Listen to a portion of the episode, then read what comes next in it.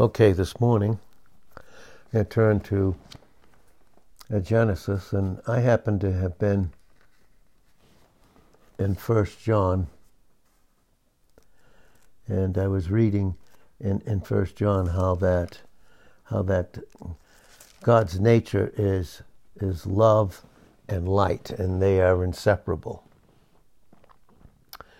And it's very interesting the way it's been been brought out. Uh, through the Word, God has taught us, has taught me uh, many years ago by saying that His His love, His love is the energy of His nature. Love, who He is, in 1 John 4 8 and 16, is the active energy of his nature. And that just simply means that God has God is always active in who he is and in only who he is. And that picture goes back to the Gospel of John and verses 1, uh, chapter 1, verse 1. And that brings out this, uh, this, that little word with there in John 1, verse 1 is the Greek word pros, P R O S.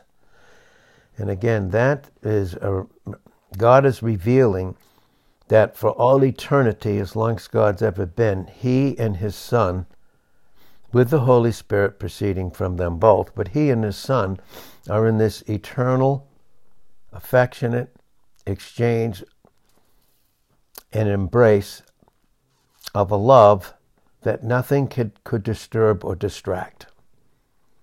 And so God in his love, he's very they're very he's very active in the exchange of this love between him and his son with the Holy Spirit proceeding from both. And we must remember that God is a triune God, God the Father, God the Son, and God the Holy Spirit. They never act independent of each other, and they all have a function as one in this relationship. And that was being brought out. I began studying, and well, when I say study, I, I began to be uh, to to receive uh, God's thoughts and His counsel towards me this morning, and I love His counsel because sometimes and maybe a lot of times when we approach Him, when we approach God, or even come to have needs in us to be met that only He can meet, we come with our own thoughts, a lot of our own thoughts. And what I love about His counsel and the way He was doing it with me this morning, what I love about His counsel is His counsel, His thought, His counsel takes me right out of what is not his thought about himself and about me, about his son, about the Holy Spirit, and takes me right out of it. And as I was reading this morning, I was in First John and and uh, First John, and, and I'll read that, and then I'll I'll come back to what God gave me, and just a very beautiful. And when we say simple, simple just simply means, you know, it's very beautiful uh, what Psalm 119, 130 states, and, and that's what we mean, we mean by simple, the Bible. And when I say we, that's how God instructs us. And this is Psalm 119, 130. It says, The entrance of your words give light. Notice that? It says light. And I want us to hold that thought too about light. So Psalm 119, 130, it says, The entrance of your words give light. For instance, when we approach God, a lot of times we approach Him like we were saying, in the complexity of our own thoughts.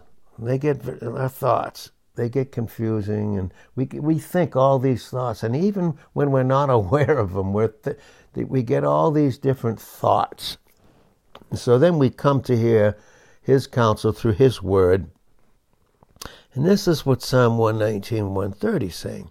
It is the entrance of your words give light. It gives understanding unto the simple. Simple simply means this. It literally means this in the Hebrew and it means it in the Greek. It simple means those that God has humbled. Those that He's humbled. Even the fact that we come to hear the word, and when we come, coming the right way, we can, we can know that God leads us to come to hear when there's no resistance. We're not, we haven't resisted Him.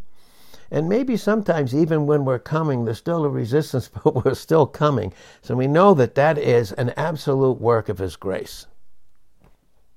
Because if it wasn't Him that would draw us, and He does based upon a need and needs we have that we can't we can't even fulfill them or accomplish them ourselves, He He brings us to Him. So when it says simple, that's the same thing that that's opposed the simplicity of just being humbled and receiving God's counsel through the light of his love. That thing is always what does away with the subtlety of Satan. And Satan's very subtle in Genesis 3 and verse 1. So all these thoughts that we have that aren't of him, they work some kind of a subtlety in us from the enemy. And that's why it says in 2 Corinthians 11, verse 3, that's why Paul, when he, through the Holy Spirit, when he was speaking uh, to these Corinthians who were rejecting the word of Christ in him as a messenger for them. And then he said in in 2 Corinthians 11 verse 1 through through uh, 3 he says would to God that you would bear with me a little in my folly. See, so he wanted to give them God's counsel, but they considered it to be folly, foolishness. They felt like they knew enough that they, they didn't need a God's God's messenger and the choice that God chose to give them proper counsel. And then he said, Indeed, bear with me. Okay? Uh, do bear with me. For I am jealous over you with godly jealousy. For I have espoused to you one husband. And that's what he was trying to present to the Corinthians. That I may present you as a chaste virgin to Christ. See, virgin, and you know what a virgin, she's pure. She hasn't been uh, you know, he or she hasn't been defiled as a pure virgin, a chaste virgin. But I fear lest by any means, and as the serpent beguiled Eve, how did he beguile her? Projecting thoughts towards her that went from that were not from God. And remember, Eve is is a type of the church because we have to remember that Eve was taken out of Adam. We, and, and the Bible makes that very clear in Genesis, the second chapter, we were taken out of Christ, the second Adam. As, that, as it's revealed to us in 1 Corinthians 15, when it talks about the two Adams, 1 uh, Corinthians 15, 45 to 49. But he says, For I fear lest by any means as the serpent beguiled Eve through his subtlety, so your mind should be corrupted from the simplicity that is in Christ. You see, things get very simple when God has our attention and when He can give us proper counsel, proper thinking. And He makes things so clear, so crystal clear. And so that's simplicity. So, when I was reading, when I was reading First John, and and that's how I started this morning, in in First John, uh, verse one of chapter one, it says that which was from the beginning, which we have heard, which we have seen with our eyes, which and which we have looked upon, and our hands have handled the word of life. Really, what it's saying is it's the word of life man. That was Christ for the life, and it's the the article, the Greek article. The is the Greek article, and it's pointing. This is life, no other kind. There isn't life. There's just a, a an existence in death apart from the life.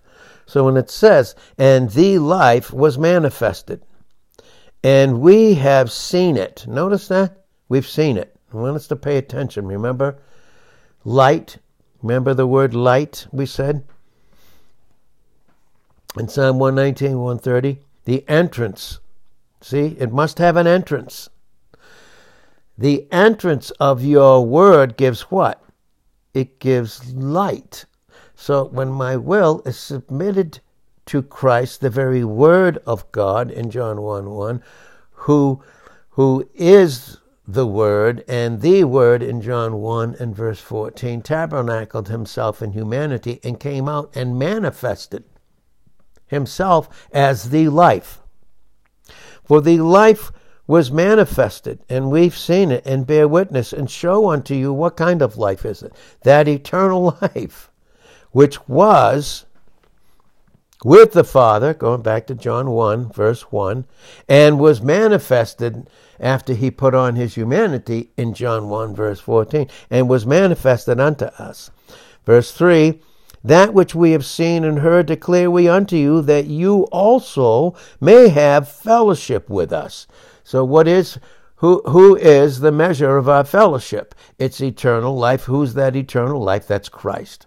We have eternal life in us in 1 John 5:11 because that's Christ in us in Colossians 1 and verse 27, the hope, the guarantee of a glorious future. Absolutely beautiful. And so that which we have seen and heard declare we unto you, that you may also have fellowship with us. And truthfully, and truly, our fellowship is with the Father and with His Son, Jesus Christ. This defines what fellowship is it has to do with Christ and Him alone. Verse 4 And these things write we unto you, that your what? That your joy may be full. He's hearkening back to John 15, verse 11. That your joy may be full and overflowing in, in your capacity. This then is the message in 1 John 1 5. This then is the message which we have heard of him, and this is what we're declaring unto you that God is light, and in him no darkness at all. If we say we have fellowship with him and walk in darkness, we lie and do not the truth.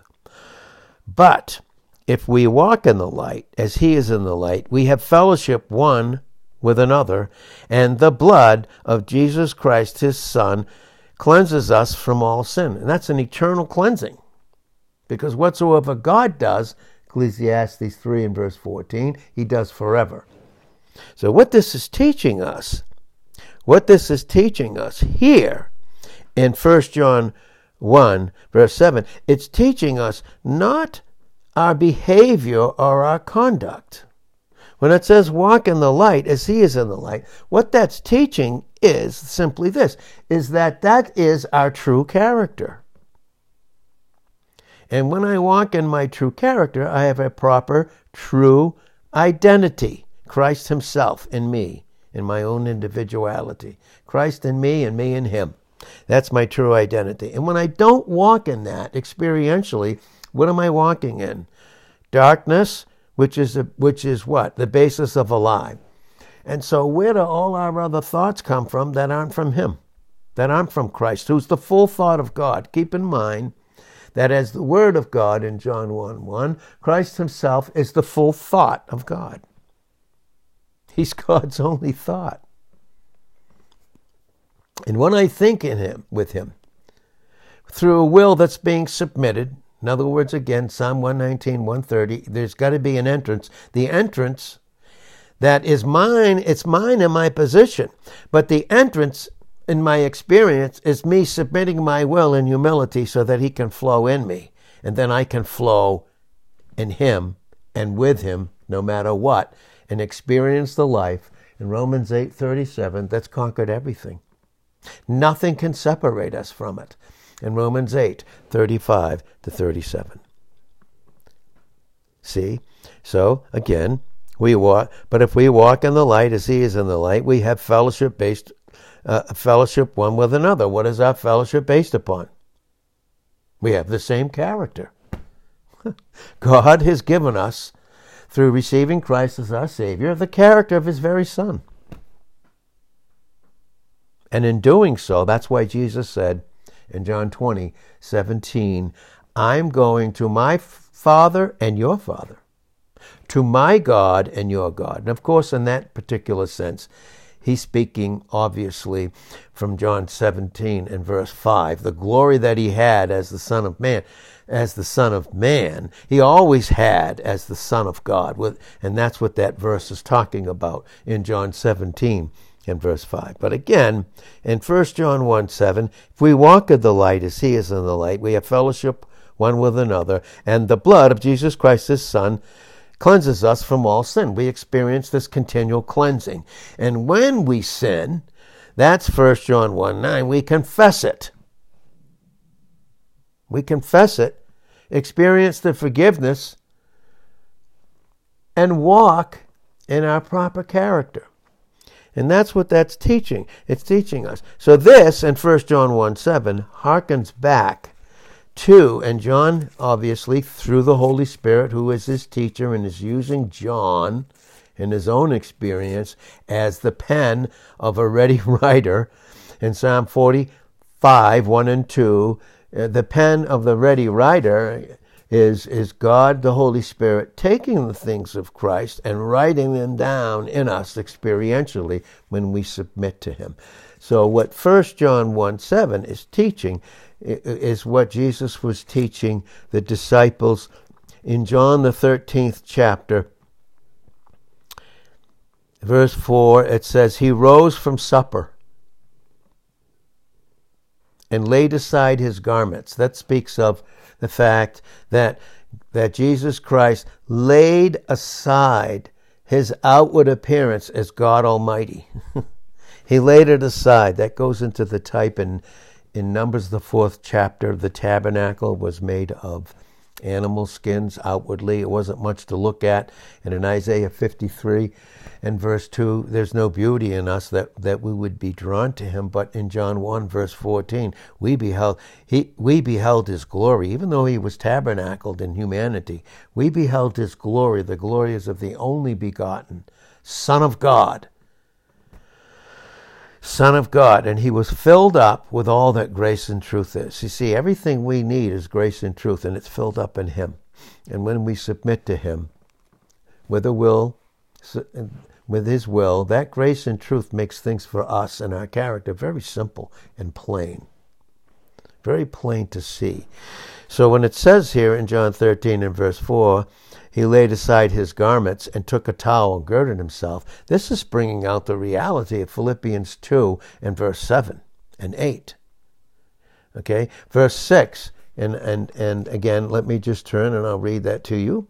In Philippians, the second chapter is bringing out what is going on in John 13 and verse 4. And this is what Philippians chapter 2 is teaching us this morning in a, in a very beautiful way. In, in Philippians 2 and verse 5, it says, Let this mind be in you, which was also in Christ Jesus, who being in the very form of God, deity, didn't consider his deity something to be grasped. He knew he was equal with God and would always be that way, but he put on humanity. But made himself of no reputation. You know where all our problems come from, is trying to hold a reputation in the flesh. because reputation is, is who man thinks I am. Character is who I am in God's sight in 1 John, 1 John 1 7, as we've read. But he made himself of no reputation and took upon him the form of a servant. God Almighty's doing this, the Son and made and was made in the likeness. Likeness there is the Greek word habit. He had no sin nature. He had a human nature, so he did things just like we did. We have to do. We're hungry, you're thirsty, you have to get up, you gotta go you gotta go to work, and you have to trust God for everything. he was made in the habit of men, and being found in fashion as a man, he humbled himself He didn't have to learn like we did. He had he he constantly learned about submitting to his father so that he could be a faithful high priest for us in Hebrews chapter 4 verses 14 to 16. This is why he did it. So he could be a faithful high priest interceding for us in Romans 8, verse 34, in Hebrews 7, 25, and in Hebrews 9 and verse uh, 26, so that while we walk the earth, he could intercede for us constantly. And so when it says this, being found in fashion as a man, he humbled himself in his humanity and became obedient unto death, even the death of the cross. And that's, that's what's bringing out here what happens here in type in John 13 in verse 4. He rose from supper, laid aside his garments, took a towel, and girded himself with humanity. He laid aside, aside. He didn't lay aside his glory or his deity. You can, he could never do that, never would, and couldn't. But he laid aside the outward expression of it and took a towel, humanity, girded himself in John 1 and verse 14.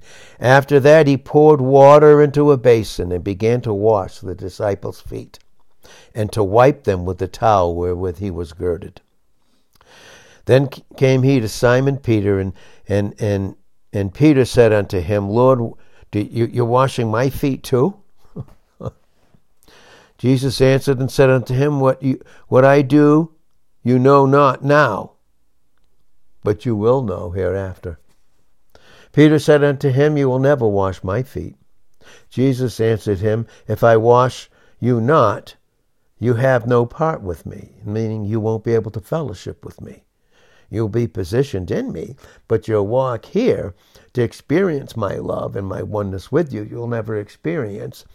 You'll never experience if I don't wash your feet. This is 1 John 1 9. If we confess our sin, he's faithful and just to forgive us our sins and to cleanse us from all unrighteousness. And that goes into Ephesians 5 26 27. He washes us as the church, his bride. Christ washes us so that we won't have any spot or wrinkle in our experience because it's not who we are in our position. And we can see that clearly through the preponderance of these scriptures as God, the Holy Spirit, takes them and brings them into our thinking. In verse 9 of John 13, Simon Peter said unto him, Lord, not my feet only, but also my hands and my head. And Jesus said unto him, He that is washed receiving me once a Savior, does not need to wash, and needs not to have that happen again. In other words, once you receive Christ, you cannot lose your salvation because that's based upon a work that God only accomplished himself and never relied a bit on anybody else because no one else could accomplish that but his son, and that's why he sent him. You don't need to be whole, completely washed. In other words, to be regenerated in Titus 3.5, that happened once. It's a once and for all, Hebrews 10.10 act. And those that are born again, uh, that he, they're, they're once and for all complete, and you see that in Hebrews 10 and verse 14.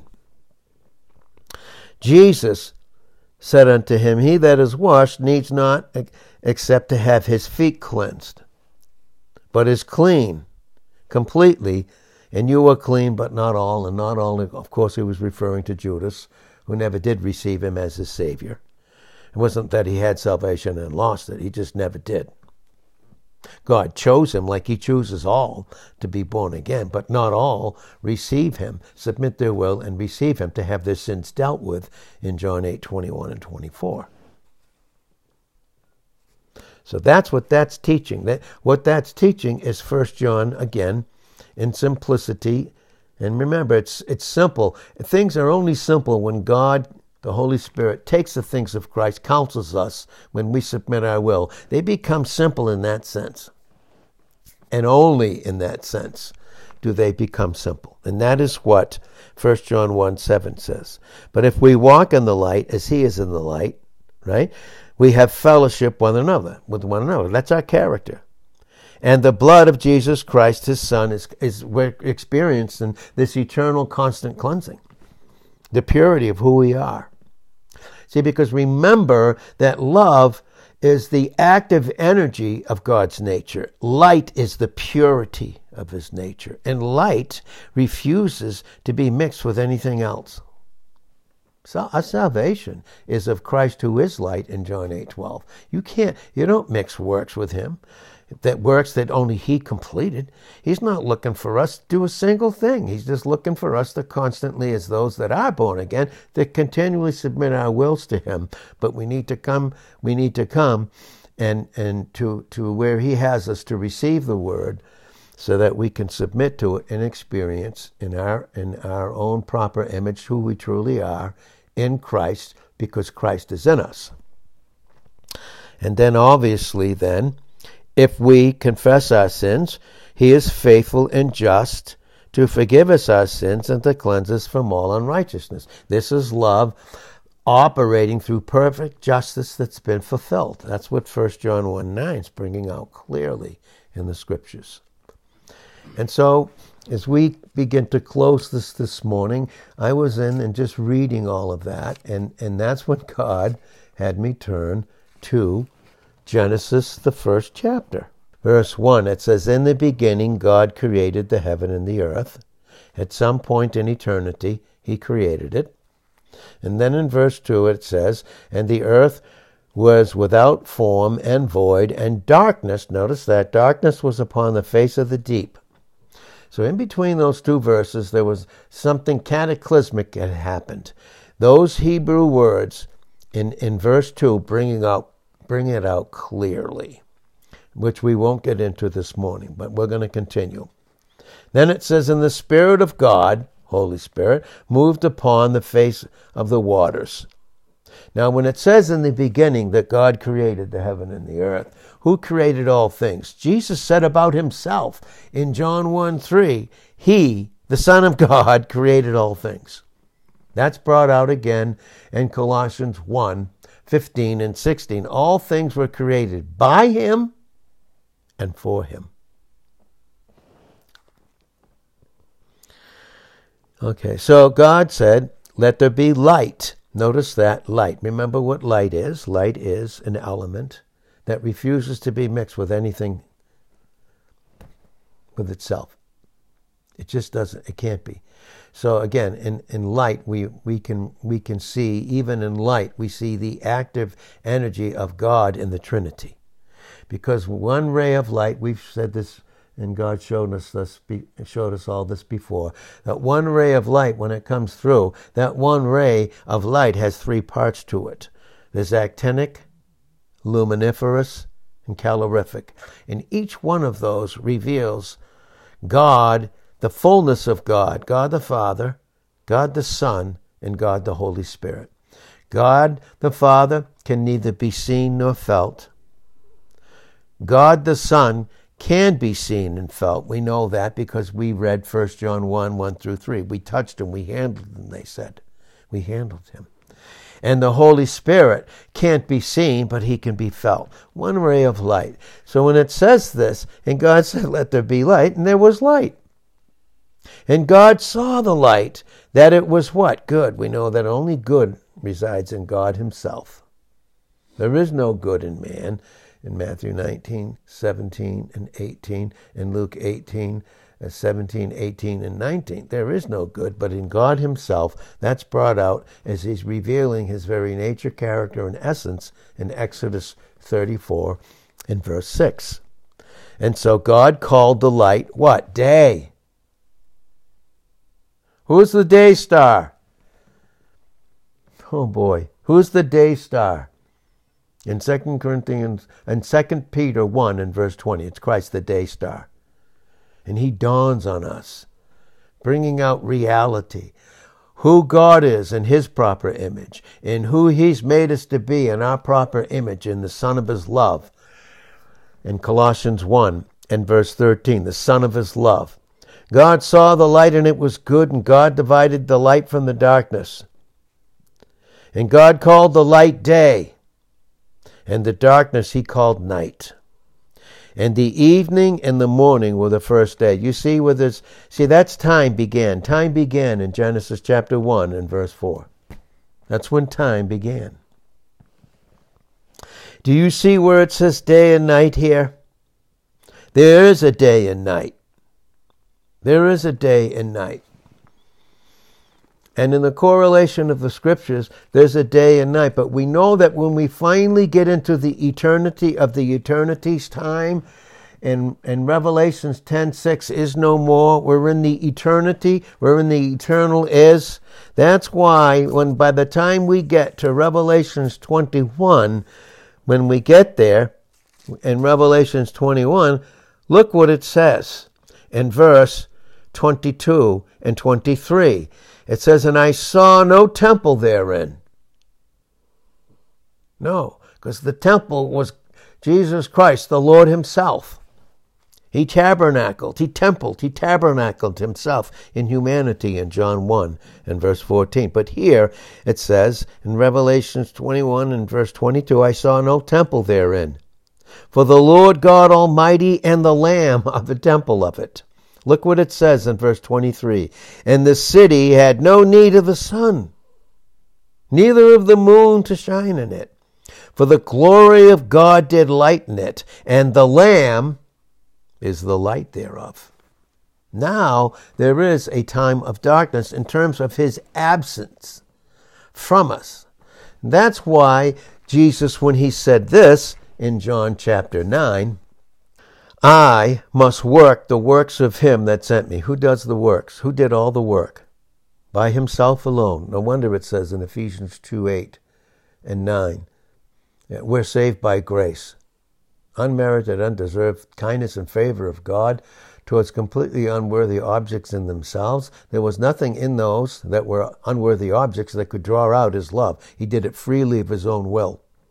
Notice how important it is for us to submit ourselves to God's will, which is the Word, which is His Son, for us to experience that love.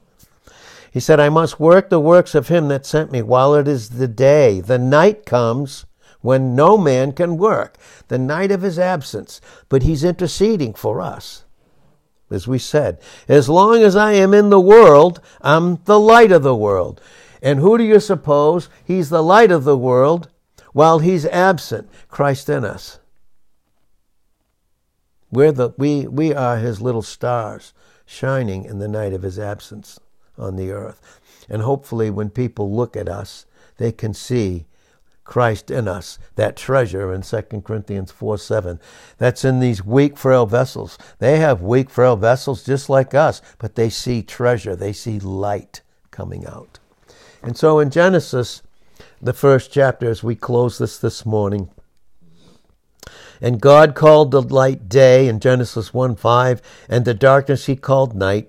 And the evening and the morning were the first day, time beginning. And God said, Let there be a firmament. So he's he's calling in to all these things. Okay? And I'm going to just be kind of skipping around here. So here is and on the first day, eh, the first day was the evening and the morning. Notice what it says in Genesis 1 and verse 5. It was the first day, number one. Okay. And then in 1 8 of Genesis, God called the firmament heaven, and the evening and the morning were the second day. A second day. Very interesting, second day. And we can see these things very clearly in the scriptures. And then he goes on to name these days. He goes into that. And then in verse 13 of Genesis 1, and the, after he created things, and he saw that it was good in 112, in 113, the evening and the morning were what? The third day. Okay? Days, right? And then we see, as we go on here in 119, after creating one in 118 that that he created and saw that was good because he created it. Does god create things that are good? He doesn't create things void and without form. No. But he created them. And then we see very clearly in 119 of genesis in the evening and the morning were the fourth day. We see the fourth day there don't we then in the fifth day we see what he created in Genesis 1:22 and then in 123 the evening and the morning were the fifth day.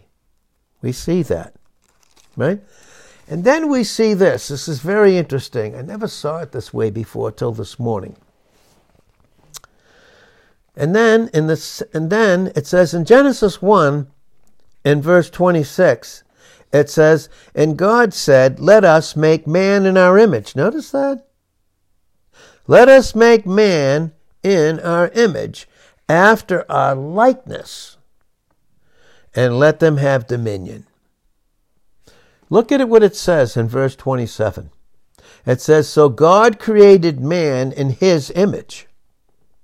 In the image of God created he, he them, and he created them male and female. What is the image of God? When God created man, how did he create him? When he created Adam, he created him, and this is brought out in, in the prayer that God gave the Apostle Paul for the Thessalonians in 1 Thessalonians 5 and verse 23.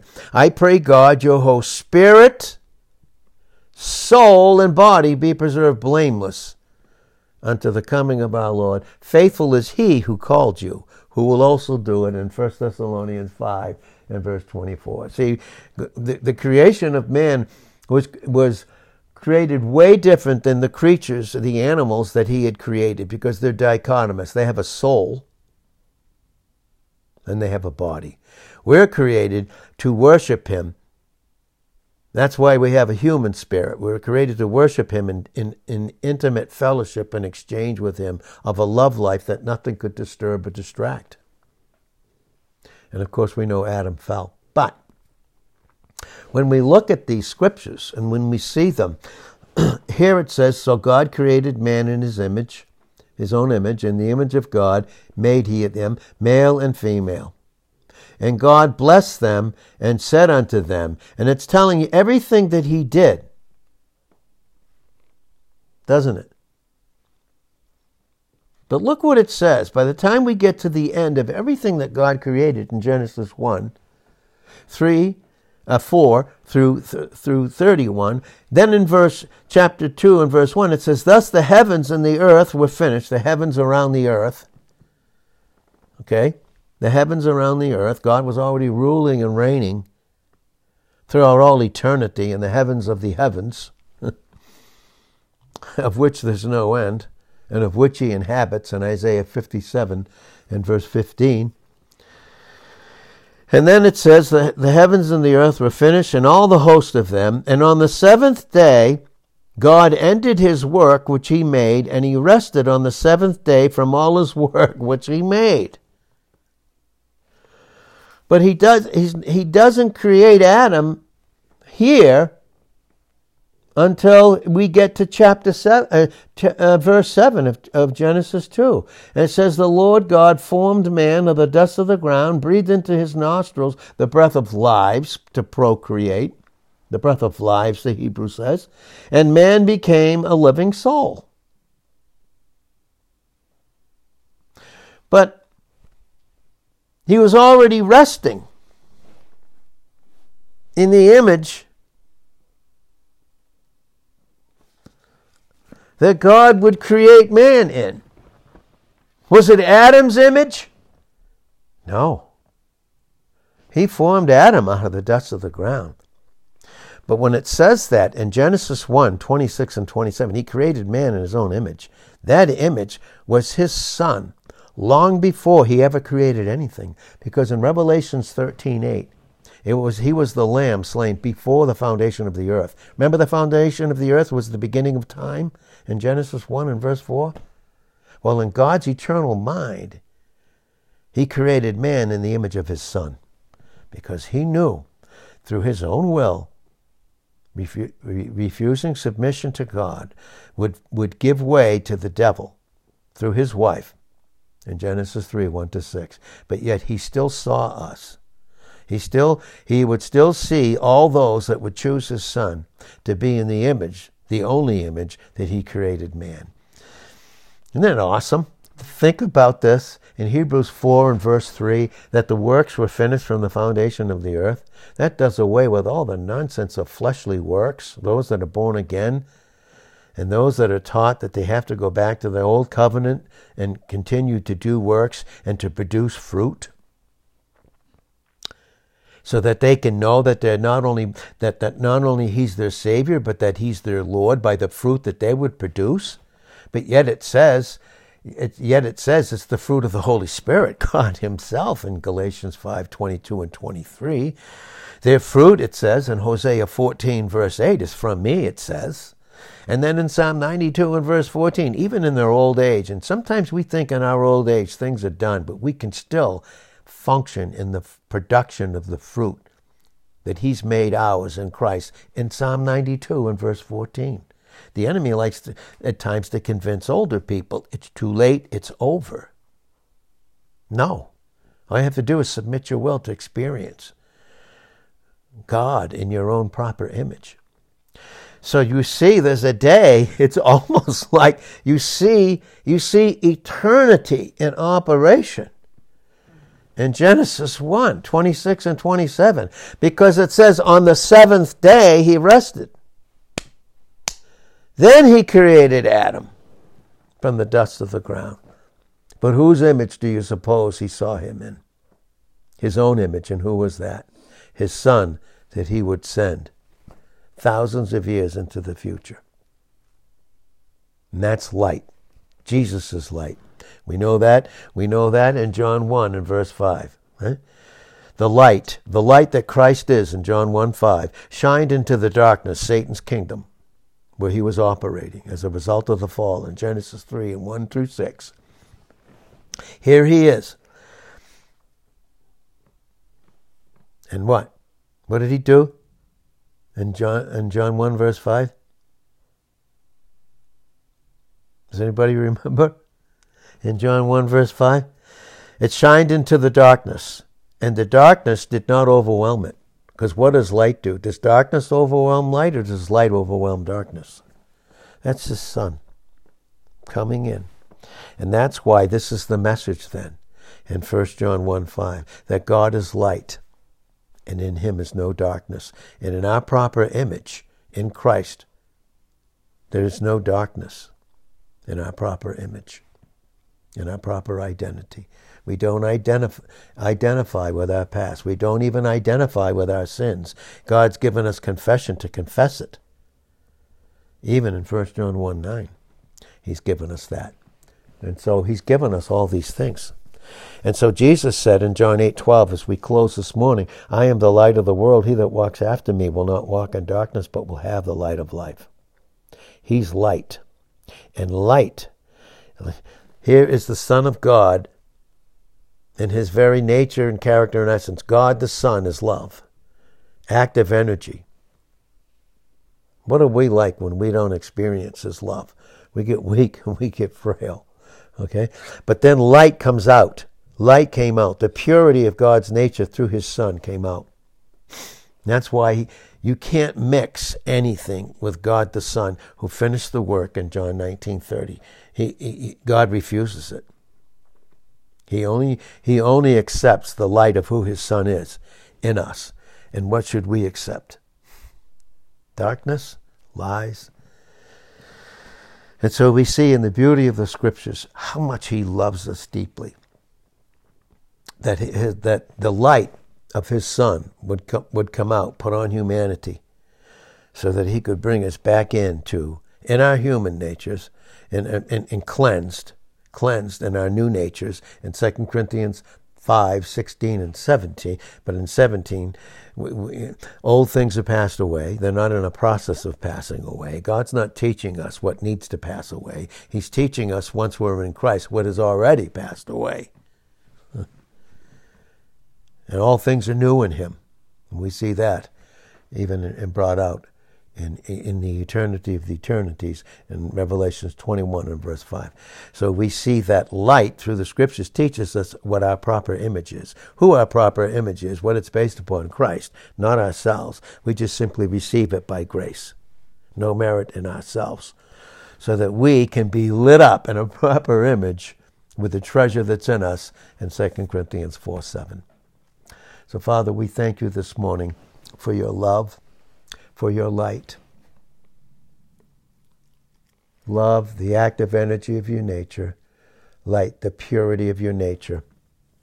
And thank you that in Titus 1 and verse 15, to the pure all things are pure, and we're to think only pure thoughts. And in Philippians 4 8, And whatever is not of grace in Ephesians 4 and verse 29 is corrupt.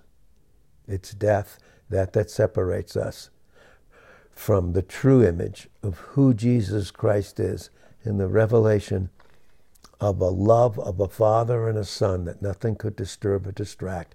Thank you, Lord, that you've made us sons and daughters in Romans 8 15. You've given us the Holy Spirit to constantly declare that to us when we submit our wills in Romans 8 16, and we have that inheritance.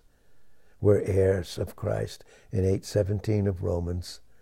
And it's true again in Galatians 4, verses 6 and 7. Thank you that we can just cry out, Abba, Father, Daddy, our Father, our precious Father, through Jesus Christ, our Son, who was the light, who put on humanity, that came out.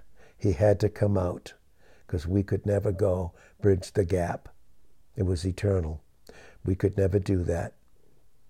But he had to come out and all those that receive him, he brings them right back in to the bosom of the Father.